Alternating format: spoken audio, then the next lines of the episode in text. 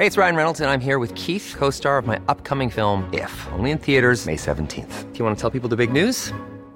All right, I'll do. Sign up now and you'll get unlimited for $15 a month in six months of Paramount Plus Essential Plan on us. Mintmobile.com slash switch. Upfront payment of $45 equivalent to $15 per month. Unlimited over 40 gigabytes per month. Face lower speeds. Videos at 480p. Active Mint customers by 531.24 get six months of Paramount Plus Essential Plan. Auto renews after six months. Offer ends May 31st, 2024. Separate Paramount Plus registration required. Terms and conditions apply if rated PG.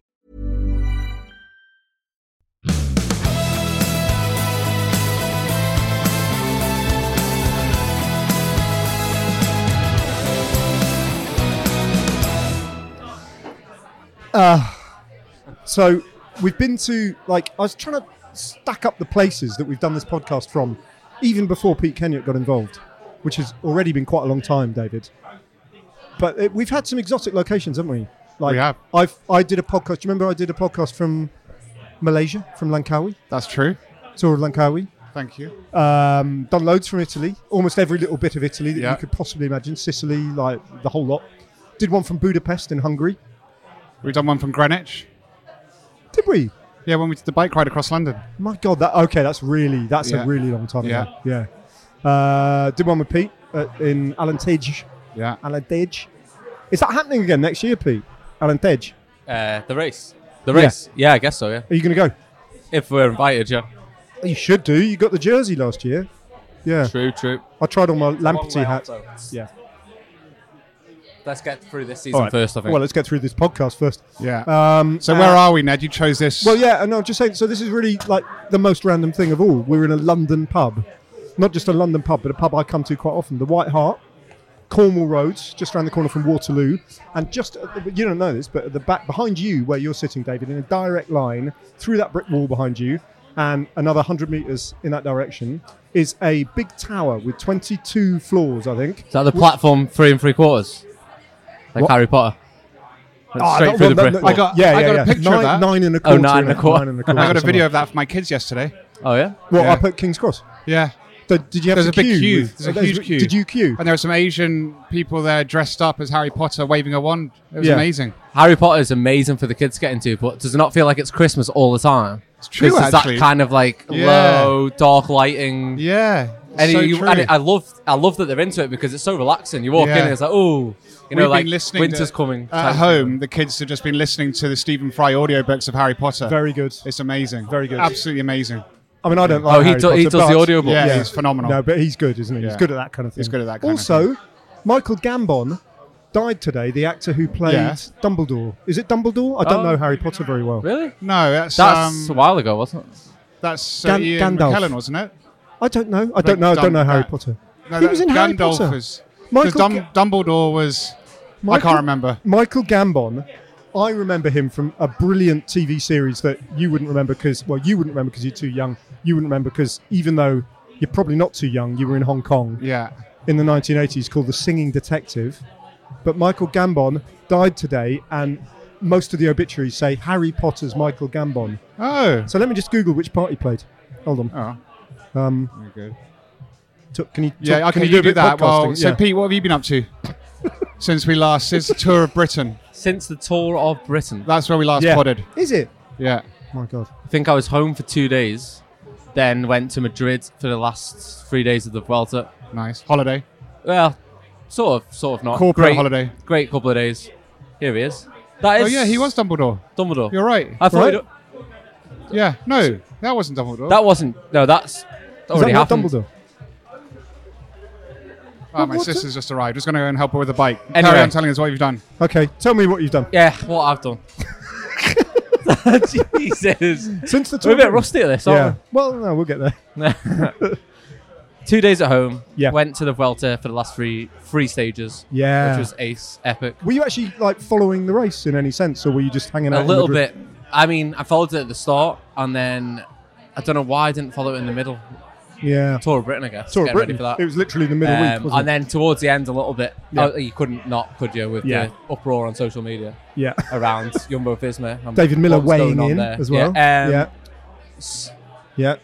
So yeah, watched Hi, Fran. Hello. watched them literally with my own eyes, not on TV. Roglic and um, obviously Sepp Kuss, Oh, you put up a little video, didn't and you? as well? obviously Vingegaard Yeah. Uh, across the stage. The, it was the second last stage before Madrid, when it was like five thousand whatever meters. One of the hilliest days in the Vuelta, to be fair. It's crazy, wasn't it? But it wasn't. They were all rolling roads. It was. Were they? There was no one point where. So it was like a really whittling down process. Anyway, watch them in person cross the line together as they pointed towards Sepp Kuss, saying, "We'll we've attacked you once and we'll do it again." But this year, you've won the Vuelta and you own the red jersey. so that was good. That's good. Uh, and then after that, went on a family holiday to Gran Canaria. very good. Very good. Yeah. Hence the tan. Yeah. Yeah, you are very. Yeah, it must have been hot there, I guess. Very hot. Yeah. Um, you were quite. You you like. You said you you did a tweet or an X or whatever, which gained more traction and had more interaction than anything you'd ever Oh, said before. One? Yeah, the Sepp Kuss thing. Yeah, that was the last. We haven't spoken about that since then. No, well, we haven't spoken I for was about a month. I was watching the Vuelta. Yeah. because I love bike races, Yeah. even when I'm not paid to watch them. Yeah, And I was also quite invested, obviously, because of Sepp Kuss. Yeah. And I was very, like everyone, curious as to see how Jumbo Visma were going to manage the situation, especially coming into the Angliru. And I was kind of already perturbed at the way Vingegaard was just attacking. Granted, that was their tactic, but Sepp Kuss could have gone with those attacks. And it was kind of really putting Sepp Kuss in jeopardy. what prior to the Angliru you know the stage? stage before, Yeah, where Jonas was, went on yeah. that not a very hard climb, took a minute. Yeah. and nobody had reacted behind. Yeah. which kind of wasn't what they expected, perhaps. Oh, that's right. Yeah. But at the same time, Jonas just went immediately at the beginning. And was that the one minute. where? Was that the Tourmalet stage? No, can't have been. No, that was way before yeah, that. and, so, it? and then Roglic took a bit of time out of Sepp Kuss as well. So he was going into the Angliru having no idea what was going to happen. Yeah. But he still he only had like 28 seconds on uh, on Vingegaard going into Angliru. Anyway, got to the Angliru, the three of them off the front, and Sepp Kuss was getting dropped. Do you know? I didn't was actually just- see that. I Yeah. didn't see what happened. Oh, I was watching. Yeah, So the yeah. three of them off the front, done. Everything behind, gone. No threats. no podium threat. No podium threats whatsoever. Yeah. And the Kuss started to lose the wheel. Went on the radio to tell them. We don't know what he said, but the finger Vingegaard looked behind. He was on Roglic's wheel and just carried on. And at that point, on the Angliru, you'd have just presumed that Kuss he was going to lose 28 seconds, no problem, lose the jersey. And I was just heartbroken, and I thought this makes no sense. And in the end, Landa caught up with Sepp Kuss, and he saved it by eight seconds. But the whole thing, I found I was really uncomfortable because I felt that Primoz Roglic and Jonas Vingegaard were taking advantage of Sepp Kuss's domestic kind of mentality. He's not got an alpha, ruthless. He's, I mean, he'll readily admit that. That's kind of what he is in his career. He's always been like that. He won't be, he won't deliver the, the kind of the killer move and kind of uh, to jeopardize his teammates, which is what Jonas Vingegaard and Primoz Roglic were doing. They were racing because they're alpha racers. But I just felt, felt after everything Sepp Kuss has done, in any other situation, teammates would wait for the leader. Just ride away from him. Their loyal domestique who's delivered every single tour of tour, Grand Tour win for them in the last few years. And so I tweeted uh, that I was very uncomfortable with it. And I thought Sepp Kuss has shown them so much respect throughout their, their, his time racing with them, and they showed him no respect, effectively. And it kind of went kicked off massively. And Were people like disagreeing? Everyone, everyone most, was most, agreeing. mostly agreeing. I mean, I yeah, didn't. I yeah. did not. I was not critical of Jonas Vingegaard and Primoz Roglic. It was more the situation and the way Jumbo Visma managed it. Uh, and I felt what I, what I was most uncomfortable with was that they were taking advantage of Sepp Kuss's kind of character and the fact because he could have said in that radio, "Guys, I'm done. I can't follow you. Carry on." Or he could have said, uh, "Guys, I'm I'm I'm dropped. I can't go." Either way, don't carry on. Wait for him. It's um. But anyway, he saved it, and then the next day they were all in for him. But it was, it wasn't the bike racing I love. It's not why I fell in love with the sport. I I love the idea of, for want of a better term, chivalry and kind of this romantic idea of mutual respect and unwritten rules. And they were just kind of out there to win, and it wasn't cool. Many of us have those stubborn pounds that seem impossible to lose, no matter how good we eat or how hard we work out. My solution is PlushCare. PlushCare is a leading telehealth provider with doctors who are there for you day and night to partner with you in your weight loss journey. They can prescribe FDA-approved weight loss medications like Wegovy and Zepbound for those who qualify. Plus, they accept most insurance plans. To get started, visit plushcare.com slash weight loss. That's plushcare.com slash weight loss. I'm like 100% with David on this. Hmm. And also, what sort of flares up with me again is this incident with the soigneur at the finish line with the Spanish Oh, yeah. police. Yeah. And Jonas sort of, I mean, the amount of hours and days you spend with your Swannies Yeah. throughout your whole season to see someone on the ground and not even So actually. just to, just to, sorry, yeah, so put a not everybody will know that context. As far as I remember it, the little video clip that you're referring to shows a, uh, a Spanish police officer, like like semi semi aggressively, I suppose, kind was- of yeah. ushering. He was in the wrong to do that. pushing Vingegaard out of the way because the car's trying to get. No, through. sorry, the Or- Swanee was in the wrong for pushing. Oh pushing no, the. and then and then yeah. so, but as a reaction to that, Yeah. the Swanee loses it slightly and pushes a copper, Yeah. which is not a good idea. not the right thing to do.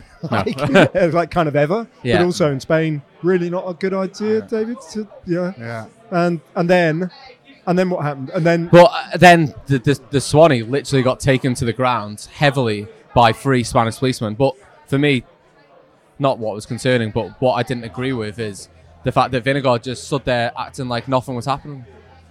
You know, and it's like you're. It's not just about the rider or domestics; it's about the whole team. yeah, And like to see, and you care about your Swannies, your mechanics, you build relationships, and the fact that he's on the ground, it made me feel comfortable that Vingegaard didn't interact in any way, shape, or form. he was just a spectator, on wasn't he? what David Yeah. said on the to contradict what I believe and what happened on the Angliru is in ten years' time when. So to compare a situation, Froome and Wiggins. If Froome didn't Yeah. work for Wiggins in that year's tour or wasn't respectable, respect, respective of his leader, he would now be in the five club of the guys who have won the Tour de France. I agree. I, I believe. So So does he? I, ca- I kind of, in, in, in one way, in the sporting way, it's like Yeah. Roglic, Vingegaard. It's like Yeah. in 10 years, 20 years' time, no one's going to know what they did or what they sacrificed Yeah. for a Sepp Kuss. Yeah. They're going to look at the, oh, he won two Vueltas, four Vueltas, five Vueltas. It was completely wrong, but I can sort of understand it from. And then it's like, how do you make that decision? And that just comes down Yeah. to. There's another thing on this which I, I thought about afterwards as well, and this is why I was saying about taking advantage of Sepp Kuss, um, was because he's in that team, he has that role, and he loves that role, and he's incredibly happy, content of being this super domestic lieutenant. And he's in the bubble. You know when you're on a Grand Tour and you're in your team, you're in your bubble. And occasionally there'll be, by that point, they might have turned off social media because it's such an interruption. You know, the riders will take it off their phone. They don't want to know what's going on in the outside world, especially when stuff like that's kicking off. So while he was in the race at Kuss, he wouldn't have thought anything was particularly wrong. It's like they're racing, they're my leaders. This is what we agreed this amongst ourselves. And but he'd have got out the race, gone back to the US. He will have dealt with every single person he meets, going, "You got flicked, you got flicked." If it if he hadn't won the World Tour, and that would have started to eat away at him. And then you for Primoz Roglic and Jonas Vingegaard and Jumbo Visma, they've lost the number one loyal domestique in the world because that's never that's going to eat away at Sepp Kuss forever if that had happened post the race post once he goes out into the real world and sees what every single other person thinks of how his team treated him It's deep. It's really it's really interesting hearing it. I mean, like I love the fact that Never Strays Far is dealing with this issue three weeks after it happens. Mm-hmm. Every other podcast has put this to bed, done it in depth, but now we're going to do it. Yeah. Now we're going to do it. It comes back to teammates playing the game a bit, though, doesn't it? what in the podcast? Which- in or the wrong way. No, okay. yeah i know it's Yeah. true but uh, we're just going about what Like, do you have any experiences of that happening no to you? not really not that Treachery. no I do. nothing i can you do yeah but you've been on big teams Honestly, uh, quite yeah. Uh, so when was it? Suntour, Yeah. 2000 and whatever. Uh, Froome. So I was in the. I love this. I was in the. I was in the yellow jersey of the, like leaders jersey of the Sun Tour, which by all means is not a big race for Froome or anyone who's won the Tour de France, done whatever he's done. But for me, it was. And there's it finishes on the circuit. I think the same circuit every year where they go over the same climb. And he attacked um, for King of the Mountains points. I was unable to obviously follow him, because he's after the King of the Mountains points and he's and your he's teammate. my teammate. Yeah. Brought one other guy with him. That was it yeah. it, and then I didn't win it. But I think he'd won every stage race he'd started before the Tour de France up to that point. So for him, it was more of like a psychological thing that he wasn't okay with. Does that Right. makes sense? He was always Yeah. man before that. Alpha Yeah. behavior. Yeah. Very. Yeah. Yeah. Yeah. So how did? yeah, what, what happened at the finish line then, Pete? Did you? Uh, did you? I ended up having a massive argument with some Australian guy. but yeah, doesn't matter. Nothing with Froome. What are they? They're not the Pajam, Padron Peppers, are they? no, they're not Padron. Okay, good. Yeah. So Fr- Ned, yeah. um, since the tour of Britain, Yeah. you've been deep in the road book. Deep in the road book. Deep Yeah. in a frustrated to some extent, but also very excited. It's coming together really well. I'm doing my very long editor's introduction that sums up the entire racing year, and I, I, I think, I don't I kind of think I'm that what I do every year with the editor's introduction, which is huge. You know, it's twelve thousand words. I don't think anyone else is, does that. I don't think anywhere else the entire racing calendar gets summed up in one enormous chapter like that. So I'm quite proud of what I do every year on that, and it also, it's, for me, it's a really important moment of reflection on kind of what what has defined this year, what's been the kind of thing this year, you know, and I think I'm a bit uncertain about this year's conclusions because Remco, who promised so much, delivered in fits and starts. Van Aert wasn't quite the same Van Aert. Van der Poel, I think you've been vis- vindicated entirely in the way you assess Van der Poel as this super targeted, like he's a he's one of those like lions that just slinks around Yeah. the perimeter of the Waiting zebras, for the good kill. like digesting stuff and looking like he can't be bothered. Yeah. And then when he goes, he goes, mm-hmm. right? And then he comes back with it, drags the zebra back, and kind of that's the way he operates. So that's been a real revelation to me this year. But I think the, the biggest revelation is this whole Jumbo Visma kind of scenario and how impregnable they seem to be, and you know, throwing forward. How on earth Tadej? But anyway, that aside, that sounds a bit too much like a conventional sort of cycling question. Can I just get a bit of thing off my chest? Yes, you can. So there's a there's a bit that like the, the road book is six years old, and there's a really important bit of the road book where right at the beginning we have a, a section called, and it's my almost my favourite bit of the road book actually. We have a section called "In the Winner's Words," and the very first edition we did in 2018. Um, I all all three Grand Tours were won by British riders, different British riders. Geraint Thomas won the Tour de France. Chris Froome did that his last victory, wasn't it, in the Giro, and then the Vuelta was won by Simon Yates.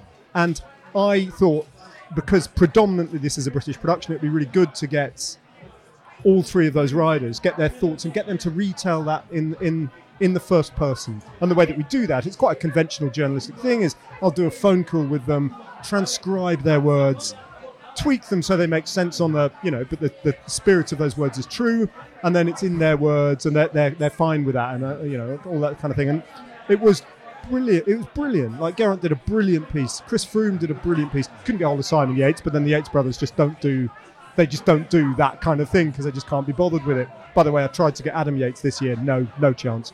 Um, but so subsequent to that, we've done that every single year. We've done Paris Roubaix winners, Ma- Milan San Remo winners, Tour of Flanders winners, men, women, all the great champions.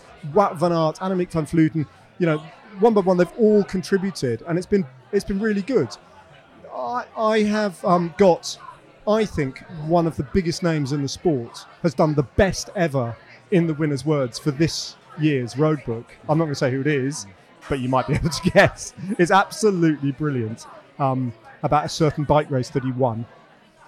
But I, I sent out, you see, I don't know Jonas Vingegaard, I don't know Primoz Roglic, and I don't know Sepp Kuss. So, to, in order to track them down, I have to go through their team press officers. And even if I knew them, they're big riders on big teams, even if I did have a personal connection, quite rightly, and I could message them directly, they would probably say yes or no. And if they said yes, they'd probably have to refer it back to their teams to kind of be authorized to do this 20 minute phone interview. So, in order to get the ball rolling, I contacted a um, via WhatsApp, which is the way we always talk, one of the most experienced press officers in the entire uh, peloton. He's been doing a job for a long time, and I and he's been very helpful in the past. And I said, "This is what you, you've, you've won three Grand Tours. Each of them are fascinating. I would love for the road book, which is a book he knows all about. I would love, if I can, I know it's you know a big ask, but I'd love her ten or fifteen minutes with any of them, whether it's Primoz, Jonas, or Sepp. And you know the old WhatsApp thing that we often laugh about, like the blue tick, Yeah, yeah. blue tick. And I got a blue tick, and I that, that's fine. He's busy. And then the next day they announced Nathan van der Hooydonck's really sad, uh, you know, that his his statement that he had to retire from professional racing. I thought, okay, to cut this guy some slack. He's probably dealing with a very delicate situation here. This rider in this awful. So I sent him a message saying, "Listen, I'm sorry. Clearly, I've asked this at the wrong time because you, you were clearly involved heavily with, with Nathan's thing. Sorry to hear about that, by the way, because he's a great rider and all this sort of thing." And I left it at that blue tick. And then five days later, I I still haven't heard a thing. Not even an acknowledgement of my request. Sounds like mine and Cav's co- uh, relationship. So I so I send him. Well, I'll come to that. So I send him a I send him another message saying, "I'll take it this as a no then, blue tick, Yeah. and no response." Whoa. So I am thinking that a press officer is paid decent money, especially at a big team, and a, Yeah. and they and they are. Yeah, he's a senior press officer, Yeah. and um, his only job, Yeah. his only job, as far as I'm concerned, is to maintain cordial and productive Yeah. and fruitful relations with the media mm-hmm. because that's his job. Yeah. So simply not to reply to a polite request from a, a kind of semi-authentic. I don't normally have whinges like this, but I think the personal rudeness of that, Yeah. and I think it's really symptomatic of where cycling is heading with these super teams. And we've got to, we've got to mm-hmm. talk about the mega team merger Yeah. sort of thing. They are they are heading in this inexorable direction where they want to take complete control of their of their front-facing media Yeah. kind of presentation Yeah. they're all buying into the Netflix thing. They're all buying into their own version of Netflix things. Yeah. You know, they're all doing their little deals with Amazon Prime and their own sort of. It's increasingly difficult for the print media to get any access to the riders whatsoever, and um, I got really annoyed by that actually. Yeah. Because- rightfully so. because I, I'm a cycling commentator. My job is to talk about. Uh, Like when the microphone goes on and the red light comes on, it's akin to me just not saying anything. You know what's annoying about that as well? Just- Perhaps Sepp, I'll say Sepp, 'cause I love Sepp, would have loved to have been in the road, but and you'll never know whether you, you wanted to be in there because sometimes the press officer doesn't even speak, won't even speak, spoken to the riders. almost everyone I've ever done for this Yeah. for this particular section Yeah. has really because we always send them a courtesy Yeah. book, obviously, and they always message back That'd be saying amazing. because it's just a lovely record of, and it's also an incredibly positive story Yeah. always because we're literally asking them to say, "How did I win this race?" Yeah. you know. Well, it annoyed me. I Anyway, I just your need to get that. annoyance. I'd like. I just wanted to get off my chest. Ah, So- maybe it's a press officer thing. Maybe From my experience, to turn up to Ineos on day one of the tour without letting her, the press officer know, who we are friends Oh, with now. Yeah, But there was a Oh, yeah. bit of a to do. yeah. Um, and I think they feel the stress of from the senior management and what they Yeah. put out and how they control things, and maybe that filters down to us just trying to get a simple interview from a rider, basically. But it's it's not always ideal, is it? No, it isn't. No. Back in the day, I'm sitting here like 10 years ago. I remember just a little bit over 10 years ago, your sister, who's sitting here eating padron peppers and just listening to this podcast being recorded. She's not actually going to contribute, but she's sitting here. She used to have the role of the press officer, senior Yeah. press officer Yeah. with Team Sky, and she was always really good at understanding the situation that, uh, that, that that we were in and how to go about it. I remember there was a time when there was a time when I can't remember which tour it was. It was the 2010 tour where Wiggins had come into the tour, like obviously as the leader. Wiggins was going to try and win the Tour de France in 2010. It all went wrong. The legs weren't there. The form wasn't there, and he stopped talking to the press because everything had collapsed. And after about 10 days, I don't think ITV had got an interview out of him. And I turned up at the start. I'd arranged with Fran, I think, to do an interview with Brad. And we got to the start at the, at the appointed time, but Brad wasn't going to come off the bus, and it wasn't going to happen. and um, and I remember Fran kind of like manipulate well not manipulate is totally wrong but reading the situation really well making sure that she had the right word with the right person at the, at the right Yeah. time and actually applying the levers and understanding why it's not a good look for Yeah. him not to front up at all Yeah. uh, you know and it wasn't a difficult line of questioning it was just to give him an opportunity just Yeah. to kind of like Yeah. so tricky for Brad I'm not saying that but but you know a good press officer is a good press officer a good press So one of. Fran Miller's uh, strings in her bow is a good press officer. One of Well, her many. no, yeah. she's taking that That's too, She's taking too, too easy work for you, though, isn't it? Yeah, it's too simple. Do it in child's play. Easy. So I turn up, stage one in Tour de France, Bilbao, yeah Ineos bus, like the lot, you know, big hotel, yeah la da da da. Turn up for this to interview the um, nutritionist about a piece on nutrition that we're doing during the tour. Hannah, the press officer, you have. Uh, so I messaged her, and she was like, "You didn't ring me. You didn't ring me," and you fully went in on me, like full gas went in on me. That I hadn't arranged the interview. You can't just turn up to our hotel. this, that, and the other. And I was like, listen, love, I don't want to be here. love? Yeah, I was like, in the in might the not have been the best. in the, Anyway, but, in the yeah. foyer of Yeah. the Team Sky, Team Ineos Hotel, Team. Sky. Rod sat over there. Someone sat, there's about 800 bloody sports scientists sat trying to work out how we're going to get Kwiatkowski to get a stage win. And I, listen, love, I don't want to be here as much as you do. Are you going to give me the bloody interview or not? God. I think, I think that's the point because going back to my gripe with the yeah we'll move on from this subject Yeah. in a minute but going back to my gripe with this Jumbo Visma press officer actually uh, if he if he wants to say to me Primoz is on holiday Jonas is on holiday Yeah. and Sepp's gone back to America Yeah. fine Yeah. I get that Yeah. But just have you know, tell me no Yeah. don't not reply absolutely staggering because if I don't get a reply so if I don't get a reply I still think maybe out of the blue I've got to but I've got to fill the pages of this book so if they're not going to if Jumbo Visma Yeah. aren't going to supply one of their winners I've got to go after someone else which is actually exactly what has happened mm. so Jumbo Visma won three grand tours none of them none of them are represented in the 2023 road book in the winners words Says so, so much. so There we go. Sodom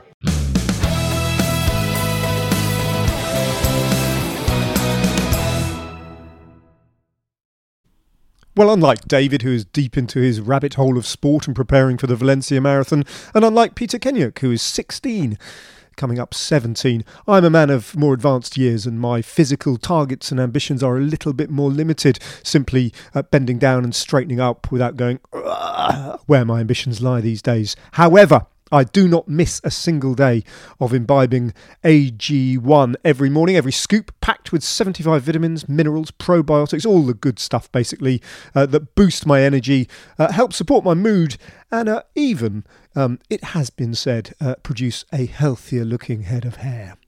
Uh, more on that because I have had a haircut later. But in the meantime, if you want to take ownership of your health like we've all been doing, try AG1 and get a free one year supply of vitamin D and five free AG1 travel packs with your first purchase. Go to drinkag1.com slash never strays far. That's drinkag1.com slash never strays far. Check it out. And in doing so, you're supporting the pod.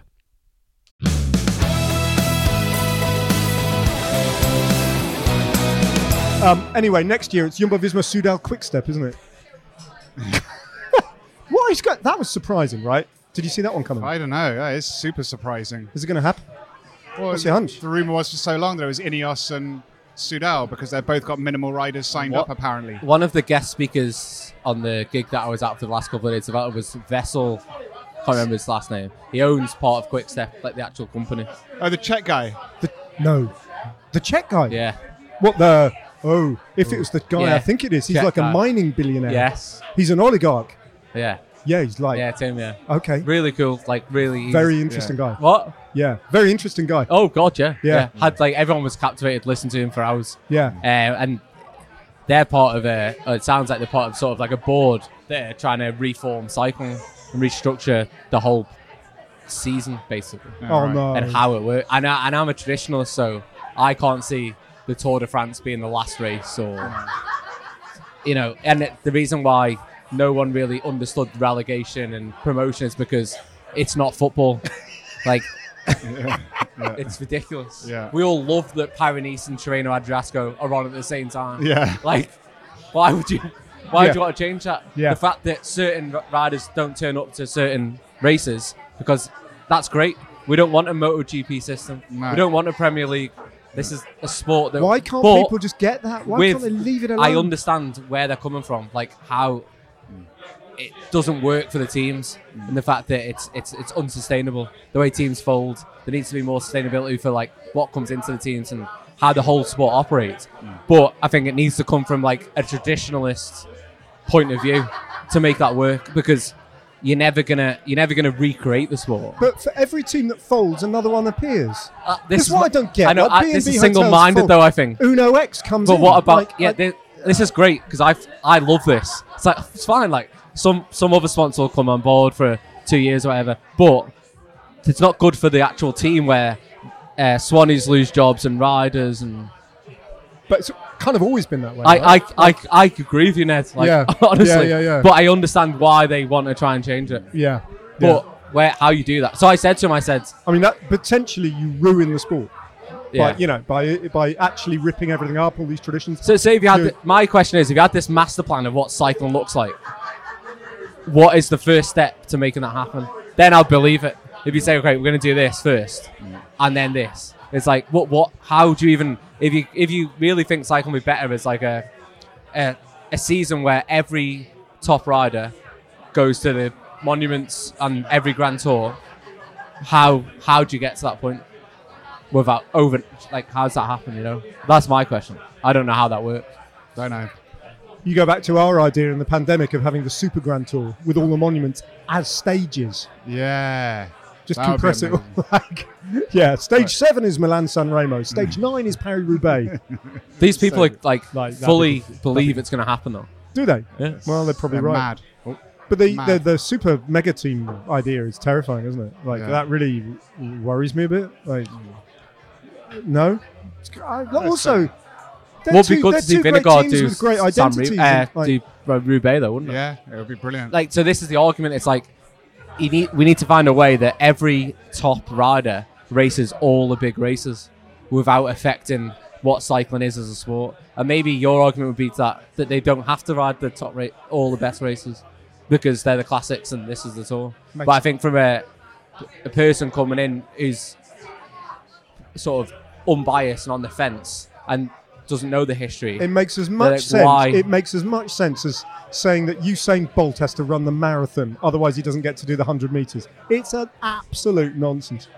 Like it, it just make it's just like Just can't do it. you can't do it. you No. can't Because Jonas Vingegaard, okay, ride They Paris can do Roubaix, fine, I'll They start can do it it, and I'll climb They off on the outskirts of They can do Compiègne. it, though. Is that? Is that they can do it Like- because Yeah. the a tour winner can also win monuments. All Yeah. of them. What- Seen that Paddy. with um, Pogacar. Yeah. So they yeah, can but they a- can do it. Absolutely, they can You do said it. But they- they Vingegaard's can't do it. But Vingegaard's not going to do it. No, but he? he might have to. In this ludicrous obliged- idea obliged of to qualifying for the Tour de France. I don't know. Yeah. I don't know. I was trying to think outside the box after Yeah, Yeah. yeah. the conversations. It's interesting. What do you think? I think cycling is one of the most traditional sports in the world, and that's why it works. It's like, Yeah. and uh, I- many I of these agree. races, when you understand the difficulty of staging these races as well, with local councils and local communities, they rely on it being at that place in the calendar of their planning in the year, and the race is completely dependent on the local government and also the local population. It's like an institution So that their, races then in the their calendar. argument is without this reform, Paris won't exist in 20 years. Were ASO involved in this? I bet if ASO no, aren't involved in that, yeah, well, nothing happens. That's the yeah. I don't know. they just want to be. I said I also said this. Yeah, But, so- good conversation. Anyway. yeah. Yeah. Yeah. It's quite cycling heavy. yeah. Oh, I've Mark, is it official that Mark's doing Astana next year? Then I saw on social media. I don't know why we're staring is, at Pete. isn't We're? Yeah. staring at Pete. Yeah.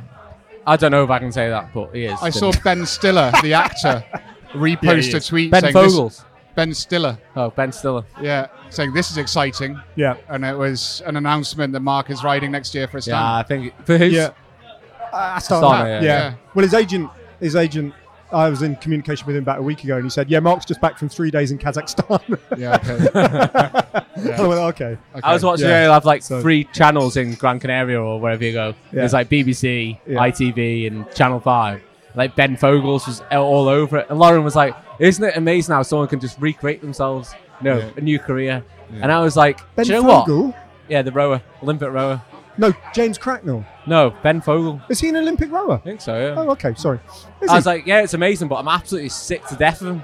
Like, he does a program on anything. Yeah. Like, literally, he'd do a program on all inclusive holidays to Gran Canaria Yeah. if he got paid for it. Yeah. Do you know what I mean? He's a bit of a running joke in, with me and my agent when I do my one man show and I tour like around the theatres. It's always like I get there two days before Ben Fogle's been there. Brilliant. Because it's an evening with Ben Oh, it's Fogle. never ending, like. What would you, if you went to an evening with Ben Fogle, if you had to go to an evening with Ben Fogle and like you did a Q&A at the end and you put up, what, what would be your question to Ben Fogle? What would you ask him? Go, like a rowing? Is he a rower? Is that right? He is a rower, yeah. Is He he? was, yeah. Okay. I didn't know that actually. I thought he was just a television guy. Like Gary Imlach. He definitely wasn't a rower. I don't think. He was a good footballer though. Who? Gary Imlach. Oh, was he? Well, his dad was a footballer. Yeah. Gary had a like um like decent He tried out for Plymouth Oh, there you go. Argyle, and I think he played for Plymouth Argyle and stuff. Well, it's soccer, Yeah. football. Yeah, soccer. Yeah. I, I listened to a really good podcast today, David. I sent you a link. I can't hear you. I listen. Oh, I I can hear everyone because I've got these headphones on. Yeah, I- I listened to a really good podcast today, and I've Oh, sent yeah. you a link. I haven't had time to look at it yet. Um, but you need to listen to this podcast. Because I want to push it. It's by a mate, a mate of mine called Tom McTague, Yeah. um, who does with his co-host a podcast called These Times, and he's a political correspondent, and uh, so a lot of it's heavily about politics, but it's really, really good. But so that's not maybe what you're so interested in. But on Tuesday he released a podcast. It's all about the race for control by the superpowers, by which I mean America, China, and Russia, of the Arctic Oh wow. and it's just Oh, I'll listen to nuts. that. It's That'd absolutely nuts. And there's a there's a Norwegian island called Svalbard that used to be called Spitsbergen, okay. where where the it's part of it's under the control of the Norwegians. It's sol- and it like sits in the middle of the Arctic, way north of way north of Norway and Russia, out into the Arctic Ocean. Uh, it's an archipelago of islands, some of the coldest and most northerly places inhabited anywhere on Earth, and uh, and it belongs to Norway, but because there was a treaty signed during the Treaty of Versailles at the end of the First Yeah. World War, it prior to the First World War, it belonged to literally no country. Oh wow. Norway said it's probably ours. We Yeah. kind of discovered it, Yeah. and the rest of the world went, "Yeah, all right. We'll we'll sign it over to you, but only if um, we can all go there and do our own thing in perpetuity, Well, that makes no sense. visa free, and you can stop no one coming in." oh, that's, And Norway went, all right. And so the deal is, so now, nowadays, British, American, I'm like, there's 46 countries, including Turkey in places, that just go up there. They, their citizens can enter. There's no passport control. They go there and they can exploit the mineral wealth and do all these sort, sort of mad, mad. Madly important geopolitical, strategic, military, secret things up there as well. Huh. And the Americans are up there, the Russians are up there. All the world's uh, satellites refer to a station in, in, in this, this um, Arctic archipelago. And just recently, just weeks before the Russian invasion of Ukraine, the Russians cut. This is the fastest in- internet connection of any internet connection anywhere in the world. They cut this this connection so that it would disable temporarily all the the GPS Wow. satellite networks that were that were going to be used for like to track the Russian troop Yeah. movements and stuff like that. It's all happening up there. amazing. You heard about the um, Absolutely the incredible. electric cars in the tour of Norway? No. Good segue though. Bring it back. because they just don't have literally don't have enough battery to get from to do the transfers and get from stage to stage. I can well believe So that. the stories that come out of it, Aaron driving the team car back, um, headlights off, all lights off to save Oh, no. battery Oh, because no. you're 20k away from home and it's flashing red, and he's just driving along, hoping, hoping to death that no one is doing the same thing coming towards him. wow. And then, I mean, chances and then another night, be, he's just it's completely ran out. You have to call someone to get the car picked up. No heating. Norway, middle of the night, freezing. Ten o'clock. He's got to get back, wash all the bikes, freezing to death in his car because he's got no battery, no heating, nothing. So all waiting. all the cars that are lent because that's a race You've where got to- you've they got don't to take their- find- the teams don't take their own no, team cars. all yeah. they're all electric, and, And you've got to pot. You've got to find obviously That's charging mad. points. It's insane. Yeah. Yeah. Which Very good. it's not a great advert for electric cars, but I think it doesn't really work on a bike race at this moment in time. No, no, maybe not. But anyway, recommend Yeah. that. Yeah, Very good. Spitsbergen. Yeah, Svalbard. Yeah, yeah. So what have you been doing in London? Um, uh, I went to a factory in Italy for chapter we're all in three. On so random. Tuesday. Yeah. Then yesterday, I went to Paul Smith to get a, a tuxedo for Velo d'Or. That's so funny. So know, what's the Velo d'Or? What's the Velo d'Or? So in football, you have the Ballon d'Or, Yep. which is big glitzy events where they award the, foot, the best footballer in the world with a Ballon d'Or. Like Messi's won it seven times. Wins so. it every year, doesn't he? Yeah. Um, and they've always had it for cycling, Ballon d'Or, but it's been this kind of like classic cycling.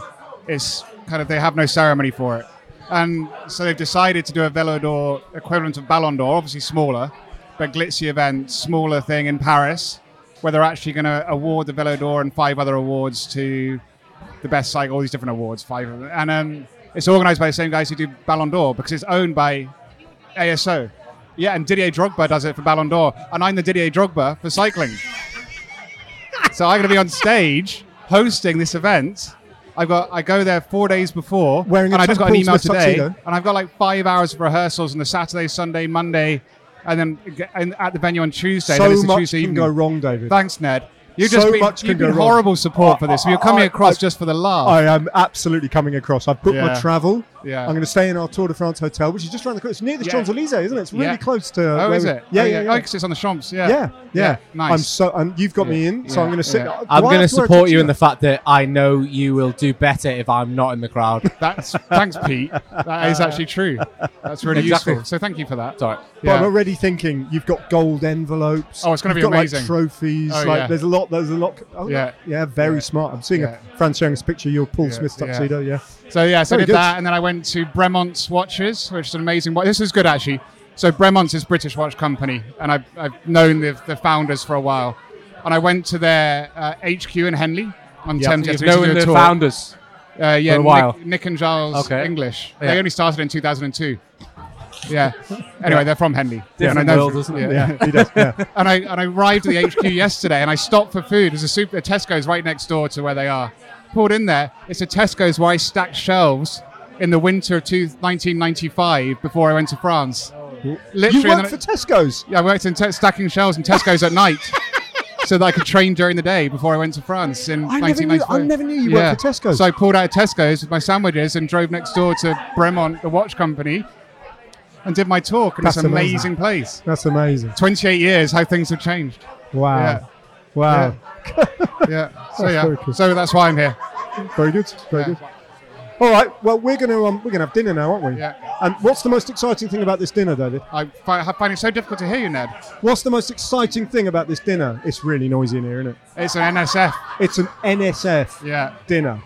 A merch. It's still merch, people. We got Oh, it yeah. there online. Yeah. Go and get it. How do, how do they do that? Like, Yeah. Well, we can just, we've, we've got we can do it whenever we like now. So, but no, but how do they how do they buy it? Oh, they go on to chapter3.com. Well, the link will be in the in the, The- the- show the- notes. show notes, yeah, yeah, Yeah. yeah, yeah. So anyway, thank you to all the people who've been buying merch. Yeah. And thank you to Athletic Greens as well, AG1, Yeah. um, for their support because this is our first company meal. So we've got the company cards. We're literally Fran's invited because she's a like associate member, Yeah. Uh, and uh, um, we're gonna have we're gonna have dinner now. Yeah. So um, Lovely. yeah, speak to you soon.